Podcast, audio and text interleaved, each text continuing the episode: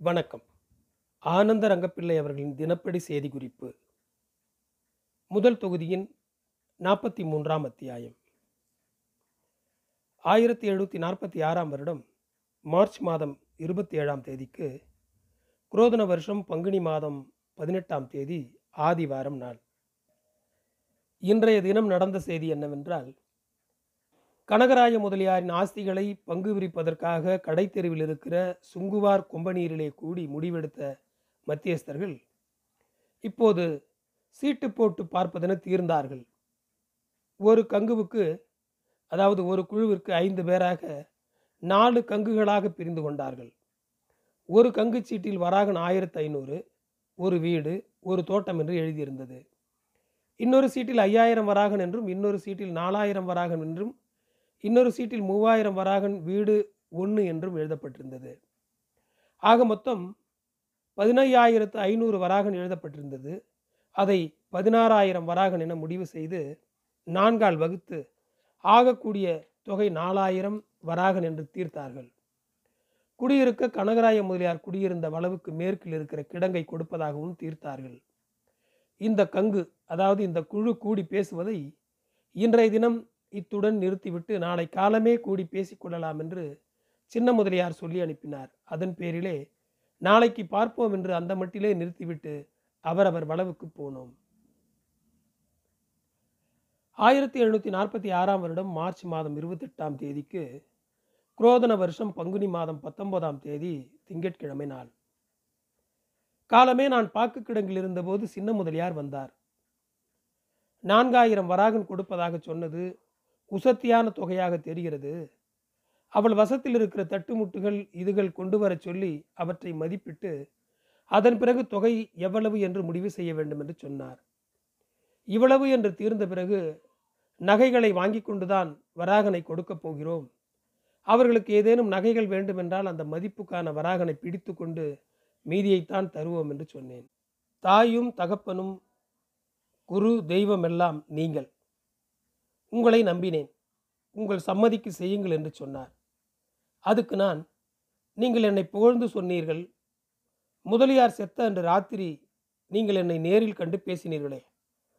அப்போது முதலியாரின் பெண் சாதிக்கு பத்தாயிரம் வராகன் கொடுத்து முடித்துவிட்டு மற்றது உம்மை சேர வைக்க வேண்டும் என்று சொன்னீர்கள். அப்படி இருக்க நாலாயிரம் வராகன் தீர்த்ததாக செய்து வைத்தேன். உம்முடைய பரம்பரை ஆஸ்தியில் பாதியை குவர்னருக்கு தருவதாக சொன்னீர்கள். அதையும் மூன்றில் ஒரு பங்காக பேசி முடித்தேன். நகைகளையும் சொத்துக்களையும் மதிப்பிட்ட போது இருபதாயிரம் வராகனை குறைத்து மதிப்பிட்டேன். குவர்னருக்கு கொடுப்பதில் ஆறாயிரத்தி முந்நூறு வராகன் மிச்சமாகும்படி தீர்த்து வைத்தேன். இப்படியெல்லாம் செய்தும் இன்னும் தள்ளச் சொன்னால் எப்படி என்று கேட்டேன். அதெல்லாம் மெய்யானதால் தான் இப்போது வந்த நெருக்கடியில் இப்படியெல்லாம் காத்து ரசித்து அருள் புரிந்தீர்கள். இன்னும் என்ன சொல்வது? அப்புறம் உங்கள் கோல் என்று சொல்லி அனுப்பி வைத்து கொண்டு நீங்கள் செய்த உதவிக்கு வேறொருவர் சரீரத்தை செருப்பாய் தைத்து போடுவார்கள். ஆனால் நமக்கு புண்ணியம் கிடைக்குமே கீர்த்தி கிடைக்குமே அதன் பேரிலே இந்த காரியத்தை நடத்தினேன். பிறகு சுங்குவார் கிடங்கில் மத்தியஸ்தர் இருபது பேரும் கூடி நாலாயிரம் வராகனும் மேற்கு பக்கத்து கிடங்கும் கொடுப்பதாக தீர்வு செய்து துறை அவர்களிடம் போய் சொல்லலாம் என்று சொன்னோம். ஆனால் மணி நான்காகி விட்டதால் அவரவர் சாப்பிட்டு விட்டு சாயங்காலம் சகலமான பேரும் குவர்னரின் வீட்டருகே வந்து சேரலாம் என்று சொல்லி சாப்பிட போனோம். சாயங்காலம் முன் சொன்ன இருபது பேரும் துறை அவர்களின் வீட்டருகே கூடி என்னை முன்னே போய் கபரு சொல்ல சொன்னார்கள். அதன்படி நான் முன்னே போய் குவர்னருக்கு கபரு சொன்னேன். துறை அவர்கள் இந்த இரண்டு பெண்களின் காலத்திற்கு பிறகு அந்த சொத்துக்கள் யாருக்கு என்று முடிவு செய்தார்களா என்று கேட்டார். காலமே பேசும்போது நான் இதை கேட்டேன். அதுக்கு துறை அவர்கள் கேட்டால் அப்போது சொல்லலாம் என்று சொன்னார்கள் என்று சொன்னேன். அதற்கு துறை அவர்கள் நான் சொன்னதாக அவர்களிடம் சொல்லி இப்போதே அதையும் முடிவெடுக்க சொல் என்று சொன்னார். நல்லது என்று சொல்லி ஆசாரம் தெரிவித்துவிட்டு வெளியில் இருந்த மத்தியஸ்தர்களிடம் நடந்த செய்திகளை சொன்னேன். நல்லது. இப்போதே சுங்குவார் கிடங்கிற்கு போய் முடிவு செய்வோம் என்று சொல்லி அங்கே போனோம். இருபது பேரும் கூடி ராத்திரி பத்து மணிக்கு எடுத்த முடிவின் பயணம். நட்சத்திரம் அம்மாளும் அவருடைய மருமகள் சந்திரமுத்தும் அவர்களின் பிற்காலத்தில் அவர்களுக்கு விருப்பமானவர்களுக்கு இந்த சொத்துக்களை கொடுக்கலாம். இதில் சின்ன முதலியாருக்கு உரிமை இல்லை. இதை எழுதி பதிவு பண்ணினார்கள். துறையிடம் போய் சொன்ன பிறகு வேறொரு பத்திரம் எழுதி கையெழுத்து போடுவோம் என்று சொன்னார்கள். அதன் பிறகு களைஞ்சு அவரவர் வளவுக்கு போனார்கள். ஆயிரத்தி எழுநூற்றி நாற்பத்தி ஆறாம் வருடம் மார்ச் மாதம் இருபத்தி ஒன்பதாம் தேதி குரோதன வருஷம் பங்குனி மாதம் இருபதாம் தேதி செவ்வாய்க்கிழமை. காலமே மத்தியஸ்தர் இருபது பேரும் துறையவர்களிடம் போய் தாங்கள் எடுத்த முடிவின் விவரத்தை சொன்னார்கள். அதுக்கு துறையவர்கள் இவ்வாறே அதாவது நகர கணக்கரை அழைத்து ஒரு பத்திரம் எழுதி இருபது பேரும் கையெழுத்து போடுங்கள். நானும் கையெழுத்து போடுகிறேன் என்று சொன்னார். அதன்படி கணக்கு சூரிய பிள்ளை குமாஸ்தா யாவரையும் அழைத்து இரண்டு பத்திரங்களாக எழுதி வச்சு ஒவ்வொன்றிலும் இருபது பேரும் கையெழுத்து போட்டனர். கொண்டி செட்டியும் பீமண்ண முதலியும் கை நாட்டு வைத்தனர்.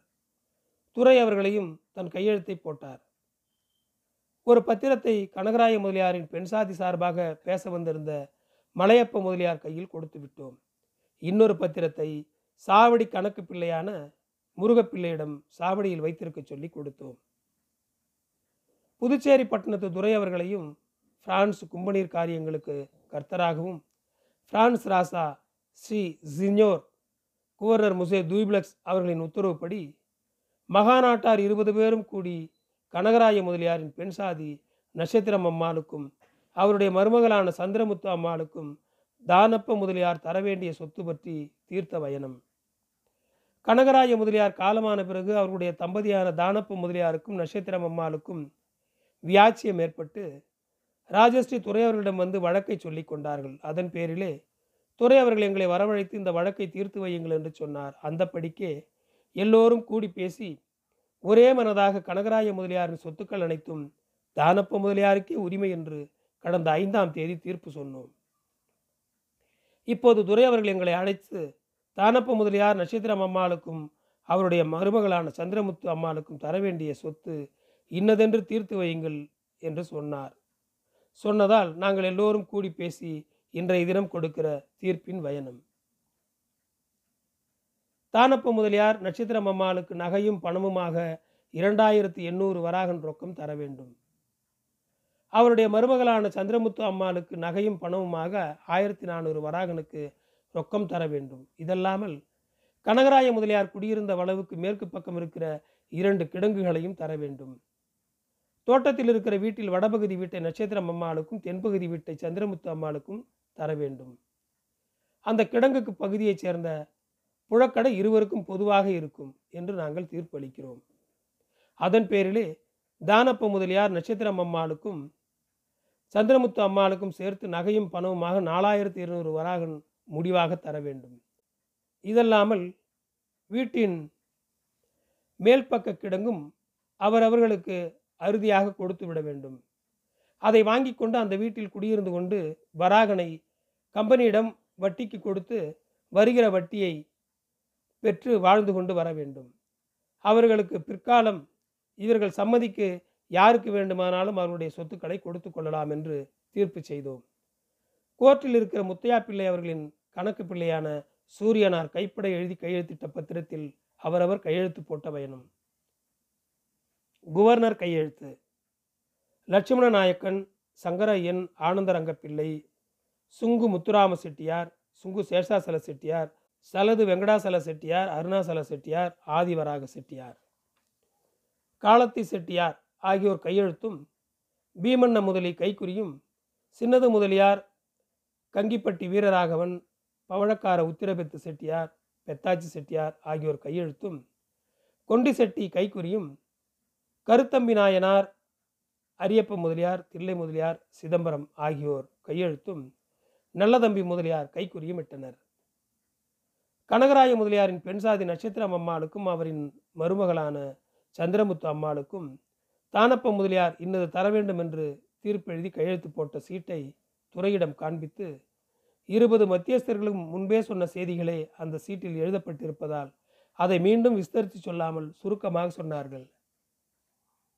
துரை அவர்கள் கனகராய முதலியாரின் பெண் சாதியின் உடன் பிறந்தோரான செகன்னிவாச முதலி மலையப்ப முதலி கனகராய முதலியாரின் தம்பியான தானப்ப முதலியார் ஆகியோரை பார்த்து உங்களுக்கு இது ஒப்புதல் தானா? என்று கேட்டார். அவர்களும் எங்களுக்கும் ஒப்புதல் தான் என்று சொன்னார்கள். அப்போது சின்ன முதலியார் முதலியாரின் பெண் சாதியிடம் ஆயிரம் வராகன் மதிப்பு உடமை இருக்கிறது. அதை தர வேண்டும் என்று கேட்டார். அதுக்கு இருதரப்பையும் பார்த்து துறை அவர்கள் இனி பின்னையும் உங்களுக்குள் சச்சரவு வேண்டாம். அந்த நகைகள் பெத்ரு பெண் சாதிக்கு தேவைப்படுமானால் அந்த நகைகளின் மதிப்பை அவருக்கு தரும் தொகையில் குறைத்து கொடுங்கள். அந்த அம்மாள் உடுத்துகிற துணிமணிகள் அனைத்தையும் ஒரு பெட்டியில் போட்டு அவரிடம் கொடுக்க வேண்டும் என்று தானப்பு முதலியாரிடம் சொன்னார். ரங்கப்பா என் சார்பாக நீ போய் இதையெல்லாம் நடத்தி வை என்று உத்தரவு கொடுத்தார். இரு தரப்பினரையும் பார்த்து இனிமேல் நீங்கள் ஒருத்தருக்கொருத்தர் இணக்கத்தோடு இருக்க வேண்டும் என்று சொல்லி போகச் சொன்னார். அந்த படிக்கே மத்தியஸ்தர் இருபது பேரும் வழக்காடிகளும் அனுப்பி வைத்து கொண்டு கிளம்பினோம். ஆயிரத்தி எழுநூற்றி நாற்பத்தி ஆறாம் வருடம் மார்ச் மாதம் முப்பதாம் தேதிக்கு குரோதன வருஷம் பங்குனி மாதம் இருபத்தொன்னாம் தேதி புதவார நாள். பத்தேசிங் அவர்களின் குமாஸ்தா கேசவராயன் என்பவர் இன்றைய தினம் துரை அவர்களிடம் காயத்துவான் வந்தான். அதாவது தூதராக வந்தான். அவன் சொன்ன செய்தி என்னவென்றால் சாகு ராசா அவர்களின் நவாபு அன்வர்த்தி கானுக்கு ஒரு கடுதாசி எழுதினார். அதில் முன்பு சரபோசி ராசாவின் மகனான சகசி ராசா என்பவன் ஒரு வருஷ காலம் தஞ்சாவூரை ராஜ்யம் செய்து வந்தானே அவன் கொல்லப்பட்டு விட்டான். அவனுக்கு பிறகு பிரதாபசிங் ராசா என்பவன் ராஜ்யம் செய்து வருகிறான். ஆனால் அந்த சகசி ராசா என்பவன் சாகவில்லை உயிரோடு இருக்கிறான். அவன் உயிரோடு இருப்பதால் தஞ்சாவூரை ஆள்வதற்கு பிரதாபசிங்கு ராசாவுக்கு உரிமை இல்லை. அதன் பேரிலே அந்த ராஜ்யத்தை பிடித்து சகசி ராசாவிடம் கொடுப்பதென்று முடிவெடுத்து நம்முடைய படைகளை அனுப்பி வைத்தோம். நீரும் நம்முடைய நான்காயிரம் குதிரைகளும் வேண்டிய படையும் அனுப்பி சகசிராசாவுக்கு உதவி செய்து கோட்டையை பிடித்து சகசிராசாவுக்கு பட்டம் கட்டினால் அந்த சகாயம் மறக்க மாட்டோம். இதற்கான செலவுகளை நமக்கு கட்ட வேண்டிய கப்ப பணத்தில் பிடித்து கொள்ளலாம் என்று எழுதி வந்தது. சாகுராசா எழுதியபடி நடந்து கொள்ளுமாறு நிசாம் அவர்களிடமும் ஒடுதி வாங்கி நம்மையும் அனுப்பி வச்சார்கள் நாம் அந்தப்படிக்கே நவாபு அன்வர்தி கானை கண்டு பேசினோம். அவரும் அந்தப்படிக்கே படையனுப்பி உதவி செய்து செயம் பண்ணி தருகிறோம் என்று வார்த்தைப்பாடு கொடுத்து அதுக்கு தகுந்த முஸ்தீதுகளை செய்கிறோம் என்று சொன்னார் என்று சொல்லிவிட்டு சாகுராசா கொடுத்த கடிதம் என்று கையில் இருந்த காகிதத்தை துறையிடம் கொடுத்தான். பிறகு அவன் பேசியதாவது சாகுராசா அவர்களும் பத்தேசிங் அவர்களும் பின்வரும் செய்திகளை உங்களிடம் சொல்லச் சொன்னார்கள். நீங்கள் எங்கள் பக்கம் ஆதரவாக இருந்து உதவி செய்கிறோம் என்றும் சண்டை ஏற்பட்டால் அறத்தளவிலே சகாயம் செய்கிறோம் என்றும் சொல்லியிருப்பதை நாங்கள் கேள்விப்பட்டிருக்கிறோம். சகசிராசா பட்டத்துக்கு வந்தவுடனே உங்களுக்கு காரைக்காலை கொடுத்து உதவி செய்தாரே. இப்போதும் உத்தியோகத்துக்கு வந்தவுடன் தேவி கோட்டையையும் அதை சுற்றியுள்ள கிராமங்களையும் வரி இல்லாமல் உங்களுக்கு கொடுக்கிறோம். இப்போது நீங்கள் செய்யப்போகிற உதவிக்காக இன்னும் நானாவிதத்திலும் உங்களுக்கு ஏற்றபடியாக உங்களுக்கு உதவிகள் செய்து தருகிறோம். இதனால் உங்களுக்கு கீர்த்தி உண்டாகும். சத்தாரா வட்டங்களில் உங்கள் காரியங்களை எந்த குறையுமின்றி நாங்கள் முடித்து தருகிறோம் என்று சொல்லி சாகுராசா அவர்களின் கடுதாசியை படித்து தெரிந்து கொள்ளலாம் என்றும் வாய்ச்சாடையாய் சொன்னான். கடுதாசியை படித்து பார்த்த மதானந்த பண்டிதர் அவன் சொன்னபடியே எழுதியிருக்குது என்று சொன்னார். அதுக்கு துறை அவர்கள் சொன்ன பதிலாவது முன்பு எங்களுக்கு காரைக்காலை கொடுத்தார்கள் அதனால் பொழுது விடிந்து அந்திப்பட்டு போனால் எங்களுக்கு போராட்டமும் பணவிரயமும் இன்னும் பலதரப்பட்ட தாழ்த்தியும் வந்தன.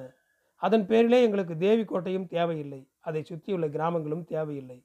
ஆனாலும் சகசிராசாவின் மனுஷர் வந்தால் நாங்கள் அவர்களுடன் பேசி எல்லாவற்றுக்கும் பிறகு பதில் சொல்கிறோம் என்று சொன்னார். பிறகு அவன் பத்தேசிங்கு சந்தா சாஹிபை அழைத்து கொண்டு ஆற்காட்டுக்கு வருவதாக இருக்கிறார். சந்தா சாஹிபின் பெண் சாதி சவுக்கார்களுக்கு அதாவது குசராத்தி வர்த்தர்கள் தர வேண்டிய பணத்தை தராமல் சத்தாராவிலிருந்து அவர் வர முடியாது. இப்போது சத்தாரா வந்து சேர்ந்திருக்கிறார். பணத்தை கொடுக்காவிட்டால் அவருக்கு மிகுந்த தொல்லைகள் ஏற்படும் என்று சொன்னான். அதுக்கு துரை அவர்கள் சரிதான் நாங்களும் அவருடைய பெண் சாதிக்கு சொல்லி அனுப்புகிறோம். நீங்களும் சந்தித்து பேசுங்கள் என்று சொல்லி இனிமேல் பொறுமையாக பேசிக்கொள்வோம். போய் ஓய்விடுங்கள் என்று சொன்னார். பிறகு பாக்கு வெற்றிலையும் பன்னீரும் கொடுத்தார்கள். வாங்கி கொண்டு துறையிடம் அனுப்பி வைத்து கொண்டு போனார். நன்றி தொடரும்.